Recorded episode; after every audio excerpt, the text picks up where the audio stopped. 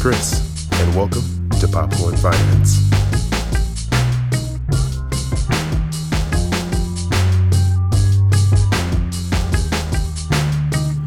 Hey, hope you're all doing well, and welcome to Popcorn Finance, where we discuss the finance issues that we all deal with and about the time it takes to make a bag of popcorn.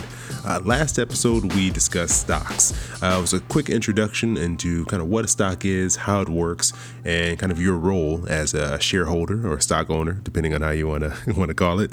And stocks are one of the three main asset classes that exist. Uh, there's stocks, there's bonds, and then there's cash. So today we're going to be touching on number two uh, in that list, bonds. A bond is essentially a loan, uh, and you, as an investor, are acting as a lender. So, if a corporation or a government is looking to raise additional money for, you know, it could be for any reason, it could be for uh, a particular project that they're working on, or just to have cash on hand uh, in case a need arises in the future, uh, they can turn to you in the form of a bond.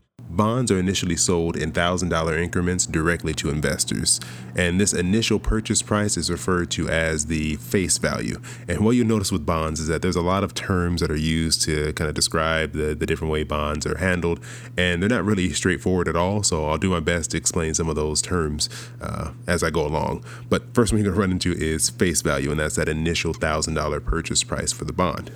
In return for your investment, your $1,000 investment, you'll receive an interest payment, which can be paid out annually or semi annually. Those are the typical frequencies in which the interest is paid out. And this interest rate is referred to as the coupon rate.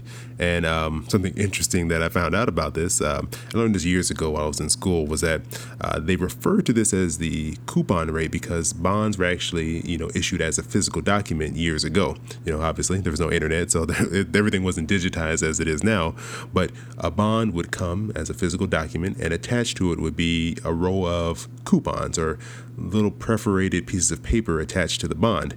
And every time interest payment was due, you would tear off one of these coupons and take it in, and you would receive your payment due uh, at the time.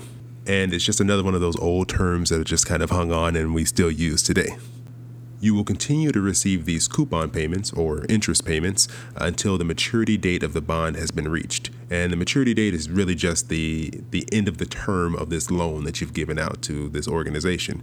And the maturity date is set at the beginning of the purchase. So you know exactly how long you have to wait before you receive your initial $1000 investment back.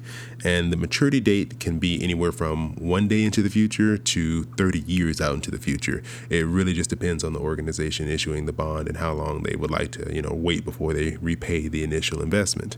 And you'll typically see that the longer the term of the bond, so the, the, farther out the maturity date, the higher the interest rate or coupon rate is associated with the bond.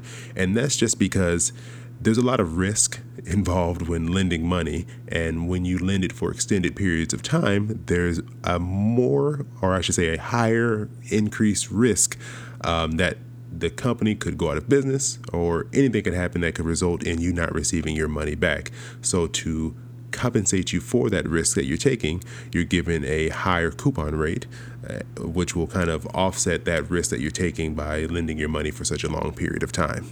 So you may be thinking, why would a corporation turn to individual investors for a loan instead of just going to a bank and acquiring a traditional business loan? Seems like it would be a lot easier to, you know, go to one place, receive one large lump sum of money versus turning to, you know, several thousand investors and collecting a thousand dollars at a time. And the reason why is that the terms for a traditional business loan may be much more restrictive and costlier for a business than uh, just issuing a bond. For one, the interest rate in most cases that the uh, corporation is going to be paying out to investors through the bond will be lower than the interest rate they would pay on a loan that they'd be taking out from a traditional bank. Secondly, as I'm sure many of you may know out there from personal experience, banks tend to put a lot of restrictions and little rules on uh, the individuals taking out loans, and this is no different for a large organization. And a lot of times they want to avoid these restrictions because they can be they can be pretty significant. Uh, for one, um, some loans, some of these corporate business loans, uh, will restrict the company or corporation from issuing any type of uh, future debt while they're still repaying the loan. So this would prevent them from issuing um, a, a bond in the future if they wanted to, at least while they're still paying off this loan. So some companies will just avoid the banks altogether. So you may be thinking, we just learned about stock. Why don't they just issue more stock if they're already a publicly traded company? And the problem with that is that you run the risk of significantly shifting the, I guess, the balance of power or influence in the company. Because remember, each share guarantees you a vote for the board of directors. And if you have a large influx of new shareholders who maybe feel differently than the current shareholders, they could then change the direction of the company by maybe voting in new uh, a new board of directors or at least a few new board members that could change the the direction.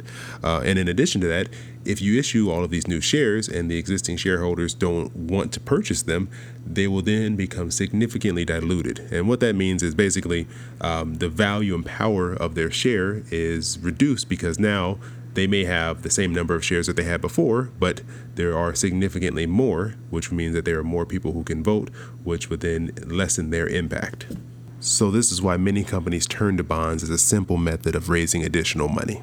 So, that in a nutshell is a bond. And I hope you feel like you understand it a little bit better than you did before. And please, if you haven't already done so, check out the episode right before this one on stocks.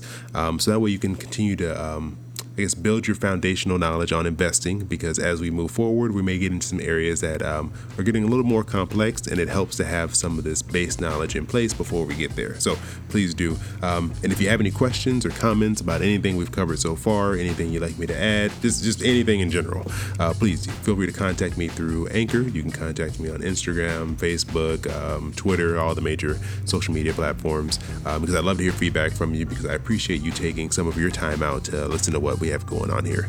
So, as always, thanks for coming by, checking out what we're doing here, and hope you enjoy the rest of your day. Hey, thanks for listening to Popcorn Finance. If you like what you've been hearing, please favorite the station here on Anchor.fm, or if you're listening to this as a podcast, please subscribe in the iTunes Store, Google Play Store, or via your favorite podcast app. Thanks for listening, and have an amazing day.